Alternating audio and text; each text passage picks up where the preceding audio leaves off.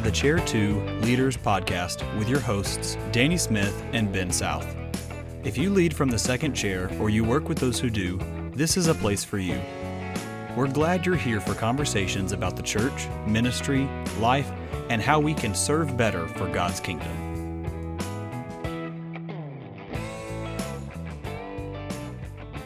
Well, welcome back for another episode of Chair 2 Leaders. I'm here with Danny Smith, my co host. We're glad you're joining us for this episode. Danny, it's good to have you back. You were on vacation last week with your family for spring break. Did y'all have a good trip? We did. We had a great time, and uh, you know, you need a vacation from the vacation, especially when you have you know three almost teen, well, two teenagers and one almost teenager in the car. They were super excited. No teenage gloom at all. No. Uh, ungratefulness anywhere along the way. So it was a lot of fun, tons of fun. But we had a great time. That's a good thing. Out, good way, good to get away with family, and it's a, almost a miracle that there's no teenage drama. If you have, it, it really was. It was pretty good overall. We had a few times I, I almost stopped the car, and uh, maybe not too pastoral in moments, but uh, anyway, we'll just that's another podcast for another time. So. that's right. That's right. Glad, glad y'all were able to get away and do that, and I enjoyed. I was gonna say this, but I enjoyed you being gone because I got to have a good visit with yeah, some that's of my coworkers good. here. So it was a good. I enjoyed getting to do that. And that was a great podcast. I hope people will go back and listen to that one. That was really fun to hear you guys talk about ministry and you know, you forget sometimes that uh, some of the guys that you just walk through so much with are just an office down from you, and especially in your case that y'all served together so long there, and just a really great. Uh, so I hope people will go back and listen to that. Yeah, they can go back and listen to it. We don't need to get to that much today because today we have a great guest with us. I'm excited. Uh, joining us, uh, Miss Kathy Litton is with us. Miss Kathy, glad you are here uh, with us on Chair 2 Leaders. I'm happy to be here, guys. I've been looking forward to this. Well, we're excited that you're here and take just a few minutes and tell us a little bit about your story as a pastor's wife and uh, the process and how that worked for you and just your story. Okay, all right. I'm really from the St. Louis, Missouri area, just south of the city, and uh, grew up in a typical middle class home. My dad was a public school administrator, and I uh, prayed to receive Christ as a girl and uh, was involved in a small Baptist church there. And I met my future husband at a youth camp in Potosi, Missouri. And yes, it sounds as exotic as it can be in Potosi, Missouri. So uh, I married Rick Ferguson in 1976. We were both 19 years old, and he had a call in his life to be a pastor and had started ministry full time at 17 years old, actually. So um, he finished college in St. Louis, seminary in Southwestern. We moved back to Missouri, pastored there, and then we moved to Denver in 1991 with our three small kids at that time. And um, Rick became the pastor of a downtown church there that uh, had really fallen on some hard times and had a 2,000 seat auditorium with about 250 people rattling around inside of it. And it was a very frightening, frightening uh, call, but we both felt very strongly that's what we are supposed to do. And God just did some amazing things, guys, in that church during that season and moved in powerful ways. And Rick actually started planting churches out of Riverside in about 1994, 1995, and really didn't know what he was doing and just kind of hammering through strategy and and yet god bless that. We both had our eyes open with the secular nature of the west and the unreached peoples that were there. And so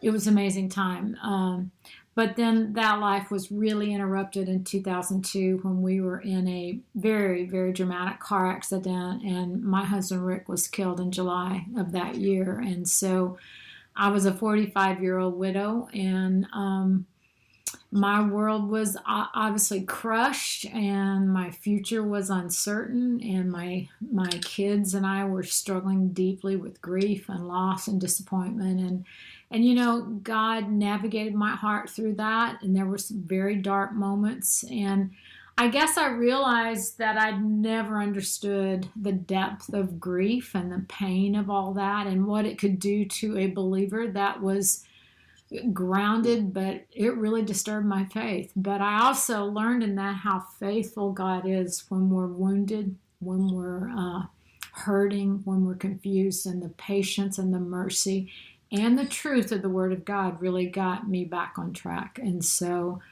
um, I left Denver three years after Rick's death and went on staff at a church, and I felt like God had another calling on my life. I didn't know what it was. I started going to Denver Seminary before this happened, trying to navigate what God might have for me. And I worked in full time ministry for four years. And then I remarried another Baptist pastor, which isn't what everybody always does in this case. But I met a man named Ed Litton who also lost his spouse in a car accident. And so uh, we were married in 2009, and I moved to the Deep South after being a Midwesterner and a Westerner. And so uh, that's how I got to Mobile. And then a couple years into that, I was hired by the North American Mission Board to be the director of planning spouse development. And uh, it'll be 10 years I've been working at NAMB this summer.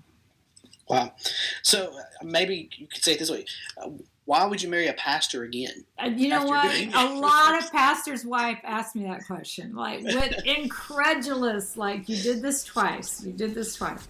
I don't know because Ed would tell you guys, like, on our first date, he asked me if I wanted to marry a preacher again, and I said no, not necessarily. so, you know, it wasn't in the criterion, but um, you know what? God just uniquely wove our lives together. I, I don't know how else to say it. And so here I am.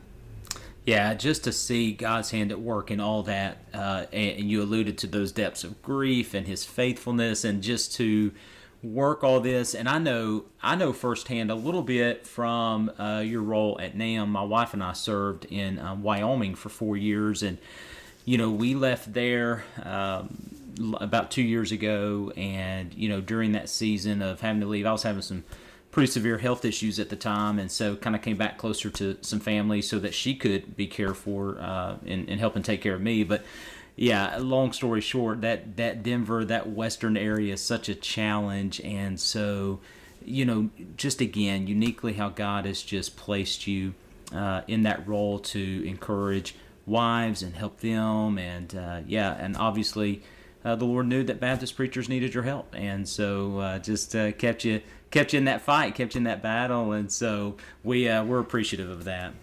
Yeah. So if you would you married a, a, Baptist preacher again. You did it twice, so obviously it wasn't the most horrible experience that you had ever had in your whole life being a pastor's wife. I know it's tough. My mom was a pastor's wife. Both my grandmothers were pastor's wives. My wife is a pastor's wife, and there are some struggles that go into just that role. How would you say, from your experience, are some of the things that your husbands did well that made that a joy for you, or helped you grow and, and serve in those areas?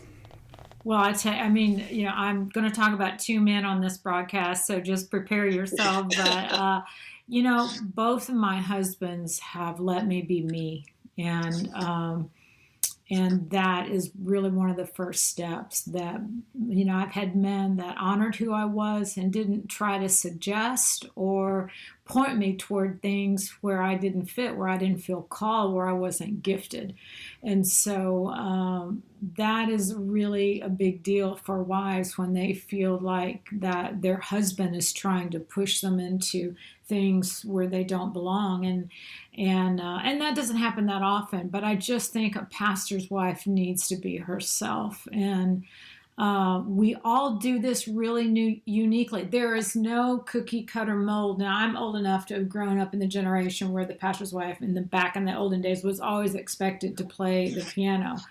And, you know, I come from an athletic family. I played college sports. I was playing softball. I wasn't playing the piano. So, you know, that's that's where like Rick let me be myself and I worked out my life according to how I was wired, but also how God was calling me to participate in the local church.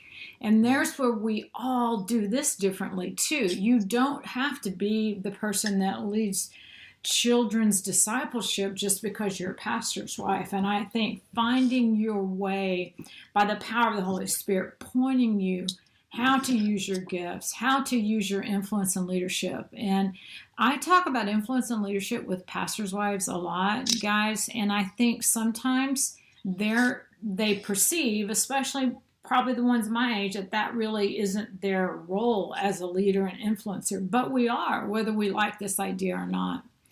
Uh, so I think it starts with being yourself, and it starts to kind of just you work through discovering. I mean, I was my husband had a full time staff job, and I was a 19 year old girl. Do you know what I mean? And I wasn't mature enough emotionally or spiritually or anything else, but I did have a heart to serve. And over the years, I think God has fine tuned how He can use me as a leader, as a teacher, and discipleship. For a long time, it was young married couples in Denver and now I'm working the student area here. Uh, and so I think we find our own unique pathway that way. Um, and a pastor, my husband, both of them have cheered me on with all those things. Um, and I've deeply appreciated that. Yeah, such a great, uh, great uh, statement. I appreciate you sharing that. That's, uh, I think, something I've I've tried to learn over the years. Of course, my wife's not on this podcast, so I can make it sound maybe better. But uh, you know, uh, my wife is much like you in that sense of um, she's super talented. She brings a lot to the table, but at the same time, uh, just learning to let her be who she is and equip. This church that I serve at now uh, has been such a sweet church to us. And when we were being interviewed and uh, through that whole process, um, you know, one of the things that um, she said, and she's very comfortable in her own skin. And uh, one thing that I try to reiterate as well is uh, you know that um, if you're, she would say if you're looking for somebody to, uh, you know, host a, uh, you know, a ladies' tea, she's probably not your girl, you know. And uh, if you have somebody that uh, wants to fill out a bracket with you and uh, do some stuff like that, and she's, you know, gifted in a lot better ways than that. But just letting her be herself. Now, to her defense, she does play piano, and when we were kind of filling in uh, at places. Her her family's all musical. I can't even clap and sing at the same time. But they uh, we were I was preaching at a church, and sure enough, they didn't have a piano player. So it was one of those instances. Uh, the guy was like, "Now, Mr. Smith, brother Smith, uh, now does your wife play the piano?" And I felt an elbow go into me. Uh, and she's like, "It's not that I'm against it, but you better not volunteer me to play piano at places just because I can." So I learned that pretty early, not to do that. Yeah. You know, I I learned something from Jeff Iorg, the president of Gateway Seminary, and I've been using this quite a bit. And he talked about uh, pastor's life in particular, and he identified three different kinds of callings that a, a woman can have to the ministry. And one he called a supportive call, that there would be a pastor's wife who um, – really doesn't feel a personal call, but she's fully supportive of her husband's call. And Jeff, Dr. Iorg, talked about how that uh, while she felt no personal calling, she was fully behind his. And so Dr. Iorg called this the supportive call. Uh, the other call is a compatible call, that they both feel a call to ministry the husband and the wife, but the callings are very different. And he talked about himself where he preaches and teaches and write and leads that she does hospitality and she creates projects for kids ministry and she mentors and so they're very different. That's what Jeff called the compatible call. But the third one is a shared call where both feel equally called and do more similar things, where a wife may, you know, disciple and counsel people and she may be a part of a leadership team. She may be in conversations with with strategy. And frankly with my work with church planting wives many of them serve like this and you guys can see how easily that can happen that she's a sounding board on strategy and teams and all those things. But what I see in that, it gives a pastor's wife a unique birth to. We don't all have to have the exact same kind of call. That's an interesting way of looking at that. We may dive into that in uh, just a second. Now, when you're talking about different spouses and how you all operate differently, what are some of the maybe pitfalls that we need to make sure as leaders that we're, you know, for our wives and their care? Uh, in ministry and in the, everything that we need to avoid that you would what are some of those pitfalls you would see well, I think when a wife is overextending herself in a way, you know, there's where a man is the shepherd and the leader in the home. And there's been seasons that I didn't have a good filter for taking on too much. And you, you can lose sight. If you have a heart to serve and you have a lot of energy, you can get a little over committed. And I think a husband can look into that and and say this this is not a really healthy pace for you. And have a he said, I perceive that. It may be this let's let's talk about that. So I think looking for that. Um, also, you know, there come seasons where a wife needs to pull back and, and just say, I need to take a break from something here. Maybe this has gotten, you know, I've been in some things that I needed to step out of because I was keeping other leaders from stepping into it. And uh, I think the wisdom of a couple doing that together um, and, you know, if she's unhappy in a place of service and it's not a good fit, together they can identify this is dragging me down because I'm not supposed to be here. And in church plants, you know, there's where a, the planter can get really proactive to kind of, she stepped into a spot because there was nobody there, but I need to get somebody else in there now. And so I think that covering and all that needs to be done mutually, but I think a, a pastor can't be passive on those areas. Yeah, that's that's good. I know there's several times with my wife even I've just had to look at her and say especially like on a Wednesday night or sometimes occasionally on a Sunday night. I hope too many of church members don't hear this and get mad, but I've just looked at her and said, "Why don't you just stay home tonight? Mm-hmm. You need, you need to, rest. rest. You need to do something here for the home for for your own. Why don't you not go tonight?" And you know, some people may frown on that, but I think we need the freedom to say sometime that you can do some of these other things. You don't have to be at every single thing. I maybe have to as a leader in the church that you you can do some of these other things at times. No, I think yeah. that's a really good word. I mean, sometimes you've heard that said before the most spiritual thing you can do is take a nap. I mean, sometimes that needs to happen. And it's let's let's just be honest it's pure legalism that would drive us to that kind of framework that someone couldn't step, you know, step back from something just for their own spiritual and physical health, you know. Yeah, I think though a lot of times wives and I know growing up, my mom we grew up in I was in smaller churches most of the time, but she felt that pressure to be there and to do all this and to make uh, you know a dozen dishes for the potluck and to be there and to you know greet everyone. And there's a lot of just pressure on those things that that can weigh heavy week after week after week.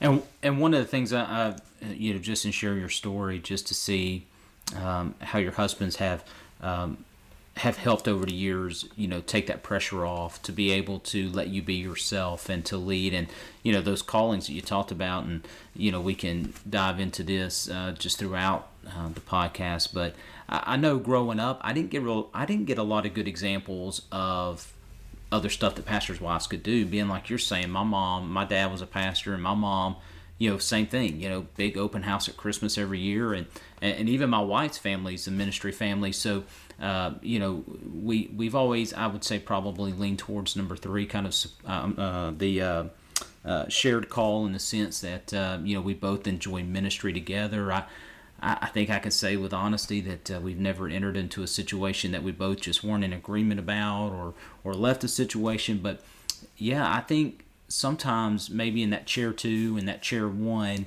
uh, just being able to think, now wait a minute, the calling that God's put in my life is, uh, I believe, a calling He's putting in my wife's life. It, it may express itself, like you said, uh, that Doctor, you know, uh, Jeff Iorg said, uh, in, in some different ways. But instead of going, okay, honey, this is my calling, and I need you just to follow it that just leads to a really bad place, I think personally. And so, um, how how did your calling happen? I, I, know you shared your story a little bit. Um, maybe uh, talk about that calling a little bit in terms of um, you know here you you know marrying another Baptist pastor. God just wasn't finished with you, and maybe just talk about that calling a little bit more in terms of, of your own story. Well, you know, when I was growing up in church in the '60s, I mean, you only you only have one kind of call that a female could respond to in church, and it was the call to missions. You know, and not not that that was the be all end all, but I'm just saying that was the only language we were using in that time. And I felt a call in my life. I had no idea what it was, and didn't grow up in a pastor's home. Um, so God stirred in my heart, and um, and and you know when when Rick when Rick died, I wondered what God had for me next. And here we are living in a big city. And um, make a long story short, I started going to the church where my after I left Riverside, where I stayed there about a year after my husband died, and I needed to make a change from my high school son at that time, and I went to this non-denominational church there, and I started attending a single mom's Bible study, which was super painful, honestly. Mm. Uh, and in that time, and only the pastor's wife knew who I was. She was one of the leaders. It was a big church, and my they had a Christian school. My kids went to as non-denominational. And at the end of the study, one of the women came to me. She didn't know me from Adam. She had no idea, and she said to me, "You and not a very sophisticated church person whatsoever said this to me. Like, I don't know you, but I feel like you need to work with women." And I mean, that seems like a small thing, but for me at that point, trying to sort out what my next step was, God did put another call in my life, and it was different. And I had another episode. My daughter, we were leaving, I was working for a company then, and we had done a a picnic for the company and part of my job was to make all that happen but you know young couples that just like i had been around at riverside and leaving at my 22 year old daughter at that time said mom you know what I used to think you did all this stuff because you were a pastor's wife, but I see that is really just who you are. And so God used those things as now a single woman trying to sort it all out. He was speaking to my heart primarily, but he was using some outside things to kind of guide my next step. And then when I was getting ready to go on staff at the church, when the pastor called me and I was planning to move and go to a Southern Baptist seminary, and this pastor said, I said, I don't know. I think I'm going to go to seminary. And, and I said, why? I said, well, so I could be ready to go into ministry. And he's like, I want to put you in ministry. and so, you know, that, and then I ended up on staff there. So God freakishly opened up a door with someone that I didn't even know all that well. And so it was just his hand on my life. I don't know how else to say it. And it's amazing how God just moves everybody in different different ways to get them where he needs them at that time. Now, if you were to say, you know, because probably most of our listeners are the the leader who's in that chair too, what would you say that would you maybe one top one or two things? Do these things to love your spouse well as they serve alongside you, whatever role they take, to to to love them well, either at home or in ministry. What what are some of those just the big key takeaways? I think because Ed and I, you know, we've been married 11 and a half years, but we had to start over rebuilding a marriage together and go back to square one. And I think where we have come of just some of that, we call it the unsexy work of marriage. We have a whole talk on this, like just knowing and understanding one another. But I mean, when he sees, I think validating his wife and just recognize, like, you have tremendous influence, babe. I see the influence that you have here. I see how, um, you know, people want to follow you. And I think affirming in her what he sees in her is really powerful. She may not see it in herself and I think also men need to be a very safe place for when a wife is struggling with something at church. And so she feels like, you know, she does feel very isolated. And, you know, some pastors have some staff often that they can relieve each other's burdens.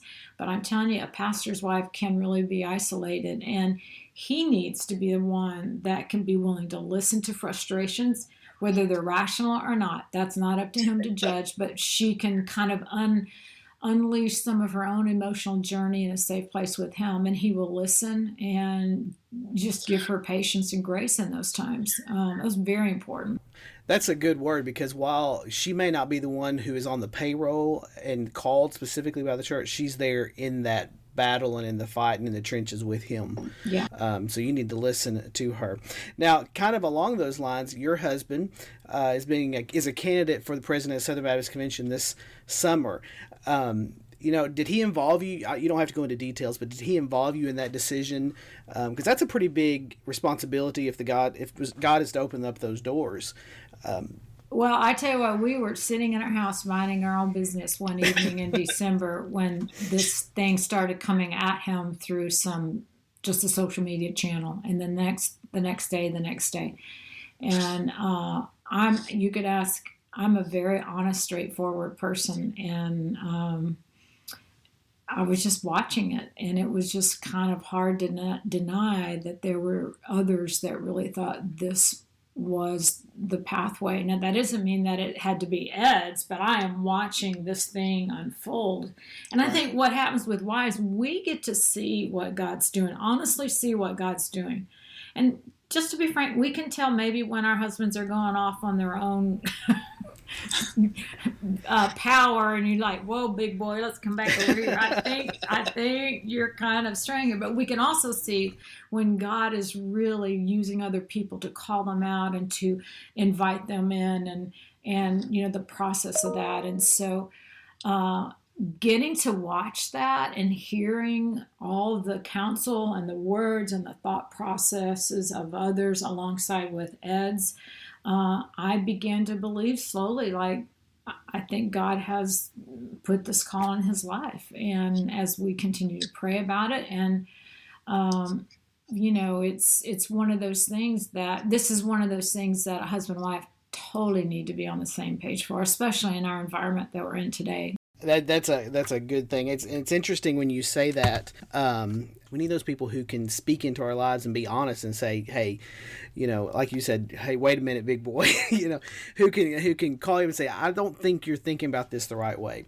So it, it's a valuable part of that ministry partnership. You bet.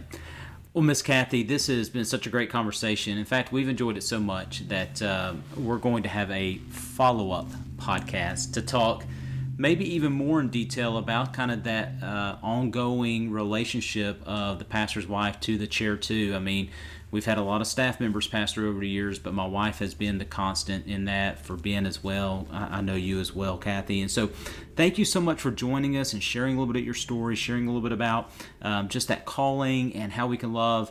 Um, our spouse as well. I think that's something we just constantly want to grow in so that we can be healthy churches. We can have um, just a healthy marriage. And so, thanks for sharing that. You know, Ben, we uh, we're, we're blessed. We both married up, and uh, I met my wife at the place, uh, this college that is also our sponsor at Central Baptist College. Did you meet Amy at CBC? We did. We did meet there at CBC, and so it's.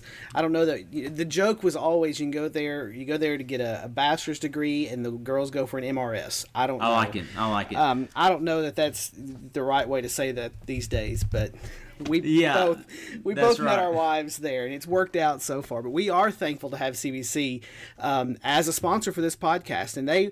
I want you to know if you are, need to complete a college degree, but you don't think you have time, the PACE degree completion program at CBC in Conway, Arkansas, has a proven in-class, online, or hybrid course format and multiple degrees to fit your busy schedule. They understand that you can't quit your full-time job, which is why they've developed this flexible format that has helped adults for over 20 years earn their degree while working full-time. You can get started by visiting cbc.edu slash online. You can apply for admission. You can request a virtual meeting. They'll get in touch with you. But check out Central Baptist College. They'll help you accomplish what you want to do in ministry. Well, well, Ms. Kathy, thank you for joining us today. If somebody was wanting to connect with you, how's the best way for them to do that? Uh, my email address is klitton at namb.net, and so that'd be the best way to uh, reach out to me. All right. And you're also on some of the social media, so they can follow you and, and track what you're doing there as well. Well, thanks for joining us for this week for Chair 2 Leaders. Check with us next week. We'll be back visiting with Kathy Litton. You've been listening to Chair 2 Leaders. Follow us on Facebook, Instagram, and Twitter for the latest updates, and make sure you rate, review, and subscribe to Chair 2 Leaders wherever you listen to podcasts. Thanks for listening.